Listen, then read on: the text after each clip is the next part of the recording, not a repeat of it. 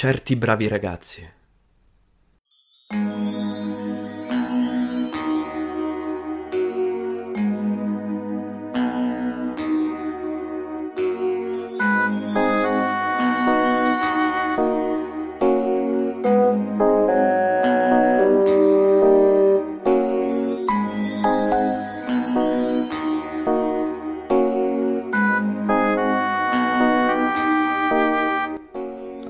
Promesso di descriverle il mio esperimento nel più sintetico dei modi, ma come lei mi insegna, la sintesi è nemica della precisione. Mi scuserà perciò se di tanto in tanto non potrò fare a meno di scendere nei particolari. Si sa, il diavolo è nei dettagli. Procedo al resoconto. Se non le dispiace, userò il tempo presente, a mio parere il più adatto a conferire evidenza alle descrizioni. È una brutta serata di giugno. Giugno è un mese fra i più belli, ma questo fa schifo. C'è un'aria scura di temporale, si sta alzando il vento, mentre usciamo insieme dal cancello di Villa Kellerman. La ragazza corre verso la sua uno grigia. Io mi incammino verso il mio Carrera nero, parcheggiato nella stradina laterale. Sottolineo il Carrera, solo i profani lo chiamano la Porsche Carrera. Prevengo un'obiezione banale. Lo so che automobile è un sostantivo femminile, ma in origine non lo era. Le cito Marinetti, veemente dio d'una razza d'acciaio, un'automobile ruggente e più bello, eccetera, eccetera.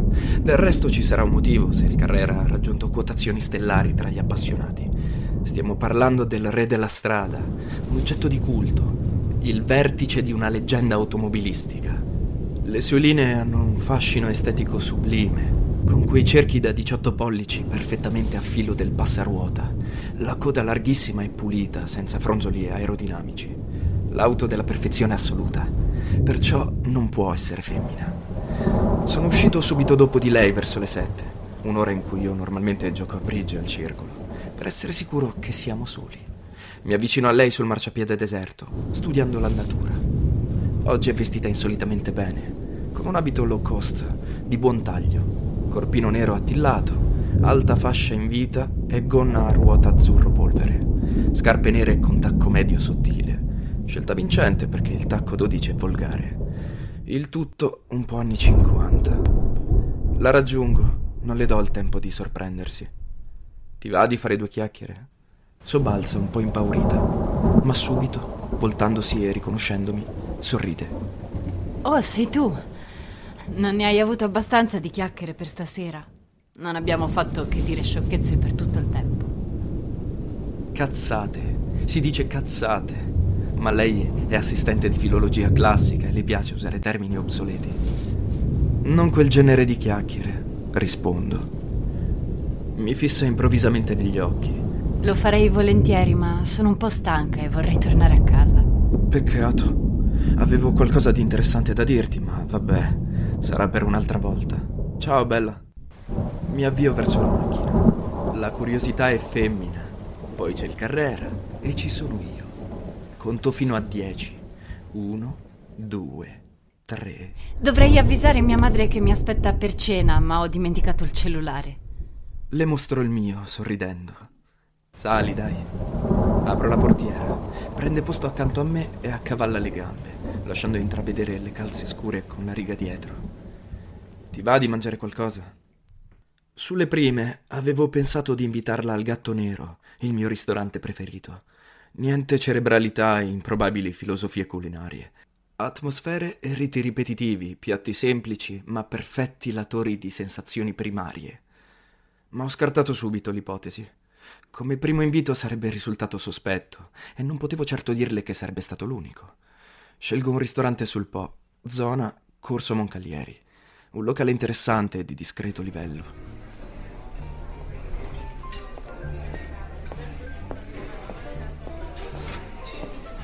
Faccio bere e ridere senza accennare alla cosa che devo dirle. Sembra rilassata, spensierata, perfino bella a tratti.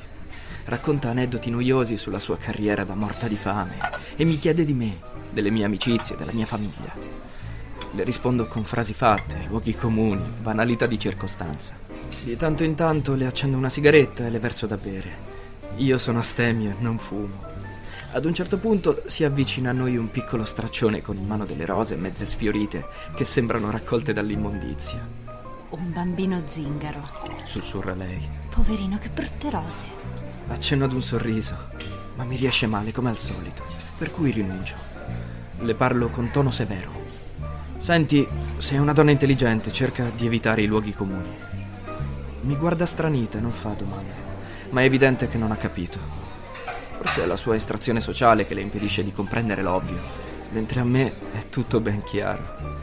Ho sempre annoverato fra i più allarmanti sintomi di decadenza il fatto di considerare normali le aggressioni degli zingari al ristorante, dei lavavetri ai semafori, degli extracomunitari all'uscita dei negozi, dei posteggiatori abusivi nei parcheggi a pagamento, eccetera, eccetera, eccetera. A proposito, mi giuri una cosa. Se un giorno dovesse vedermi ridotto a fare una cosa del genere, mi sopprima. Non sto scherzando. Tengo una pistola nel cassetto sotto le camicie. Incarichi chi le pare, non vado a spese. Lei sa come la penso sull'istinto di autoconservazione. Non c'è bisogno di scomodare calergie, basta il raziocinio di cui è dotato ogni essere umano. Quando mi vedo aggredito a tradimento da uno di quei disadattati, il mio primo istinto è quello di mollargli un cazzotto in faccia. Domino l'impulso solo per evitare grane con la giustizia. Inoltre, data la mia stazza fisica, di solito mi è sufficiente uno sguardo. Quello, poi, era solo un bambino. Infatti, appena poso gli occhi su di lui, il piccolo zingaro fa dietro front ed esce dal locale. Lei lo guarda uscire e mi dice, un po' risentita. Perché lo hai guardato così? L'hai spaventato. Ha già i suoi problemi con quelle rose, povero bambino. Non riuscirà a venderne neanche una. Non è una buona ragione per rompere le scatole al prossimo. Ma che ne sai? Di sicuro l'avranno costretto. Magari non è nemmeno figlio di zingari, magari lo hanno rapito. Senti, Cambiamo argomento, ti va? Sconcertata dal mio tono perentorio, mi asseconda. Di lì a poco il ragazzino rientra, tiene basso il suo mazzo di rose e fissa il pavimento, senza trovare il coraggio di avvicinarsi ai tavoli. Io lo ignoro, ma lei, evidentemente attratta dagli squallori esistenziali, non riesce a levargli gli occhi di dosso. Lo hanno picchiato. Guarda, un livido sulla fronte. Qualcuno fuori lo ha picchiato e lo ha costretto a rientrare.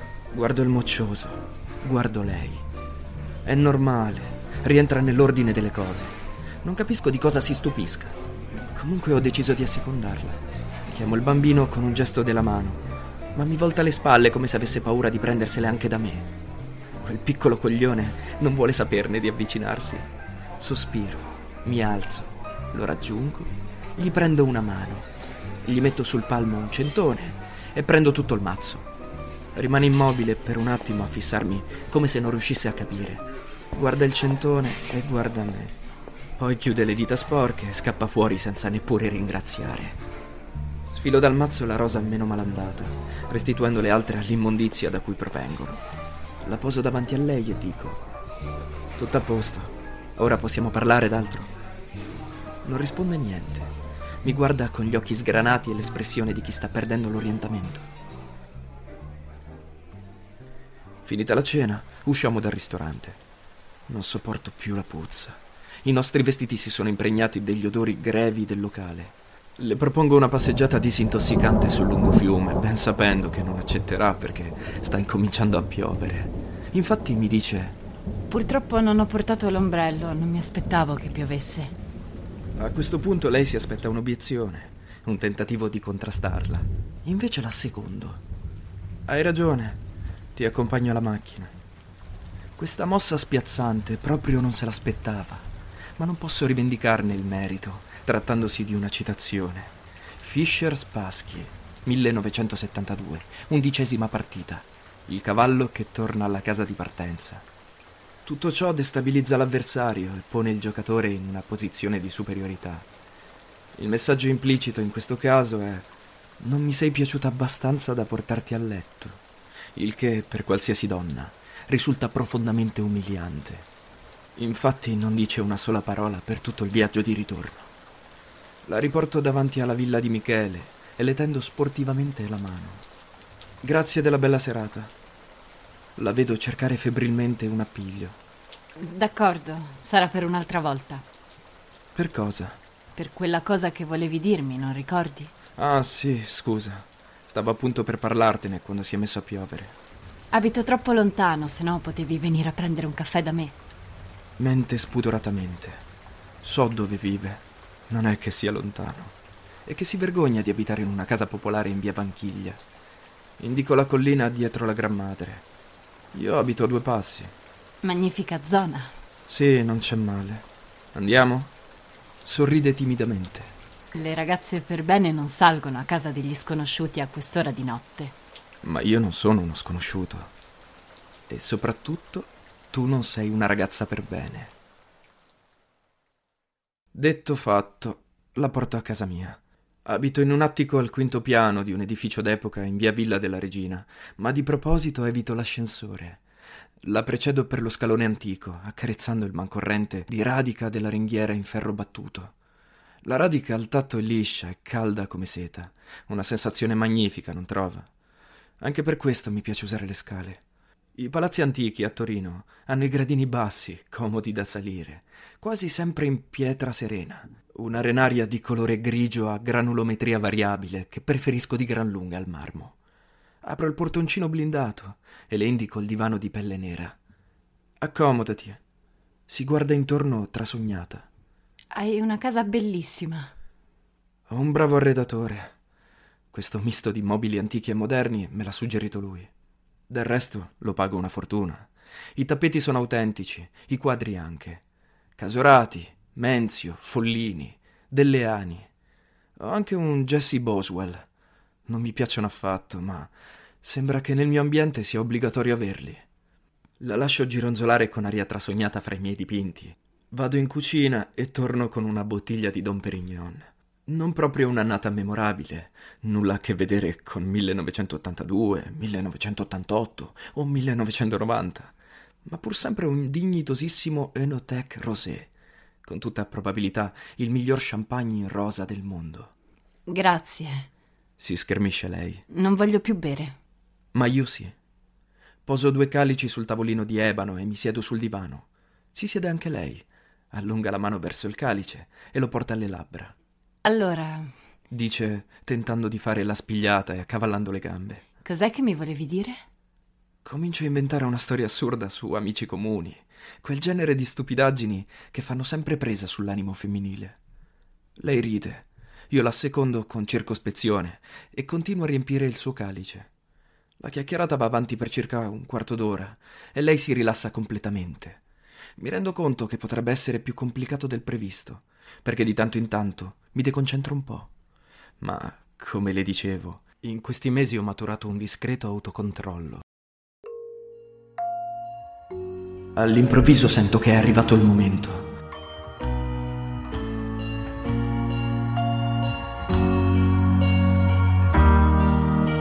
Allungo le mani e le afferro i polsi.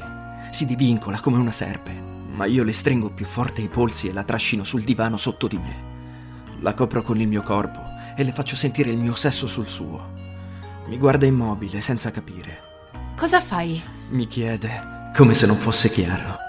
Di la verità, non vedevi l'ora di farti sbattere da me. È il tuo giorno fortunato. Ti sto offrendo un alibi di ferro. Affondo i pollici nei suoi polsi. Lasciami, mi fai male. Sta zitta. Cosa vuoi da me? Fotterti, sorellina, che altro? Le allargo le cosce e strappo il reggicalze nero. Finalmente la smette di divincolarsi.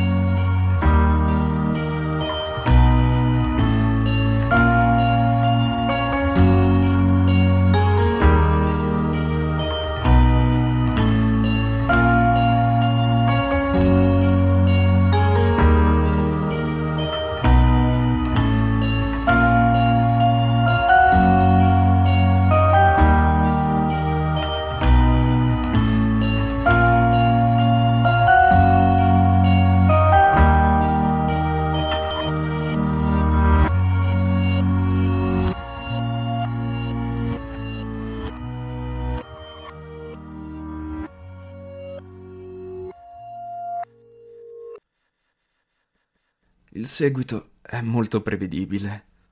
Alla fine mi alzo dal divano e vado subito a lavarmi, mentre mi infilo la camicia nei pantaloni e mi rifaccio il nodo alla cravatta. Windsor doppio, il nodo dello stile british per eccellenza, triangolare, simmetrico, Funziona molto bene con colletti alla francese o ben aperti. Mi sento soddisfatto. Come supponevo, quella donna è frigida. Ma le piace la violenza. O forse le piaccio io, non lo so. L'essenziale è che la prova è riuscita alla perfezione. Io ho mantenuto il controllo della situazione dal primo all'ultimo istante, mentre lei lo ha perso del tutto. Sembrava pazza o isterica, gridava ancora. Disprezzo chi non sa prendere le distanze dalla carnalità. Una persona degna di questo nome non può lasciarsi dominare totalmente dalla materia. Del resto, la donna ha il cuore sotto la suola delle scarpe e gli occhi che non hanno mai visto le stelle, come disse qualcuno. Quando rientro nel salone provo una nausea salutare e non vedo l'ora che si tolga dai piedi. È ancora lì, immobile e distrutta, come il relitto di un naufragio. Le volto le spalle sperando che il messaggio sia chiaro. La sento scivolare giù dal divano, rivestirsi, raccogliere le sue cose e infilarsi il cappotto. Mi volto, la precedo fino alla porta e la blocco contro lo stipite. È quasi brutta, struccata e disfatta, con le occhiaie profondamente segnate. Le sollevo il mento con due dita e le infilo nella scollatura la rosa ormai appassita. Questa storia non avrà un seguito, perciò nell'interesse di entrambi, noi due questa sera non ci siamo visti. È chiaro? Non risponde. Apro la porta e la lascio andare via. Mi accorgo all'improvviso che è ora di dare un senso a quella serata.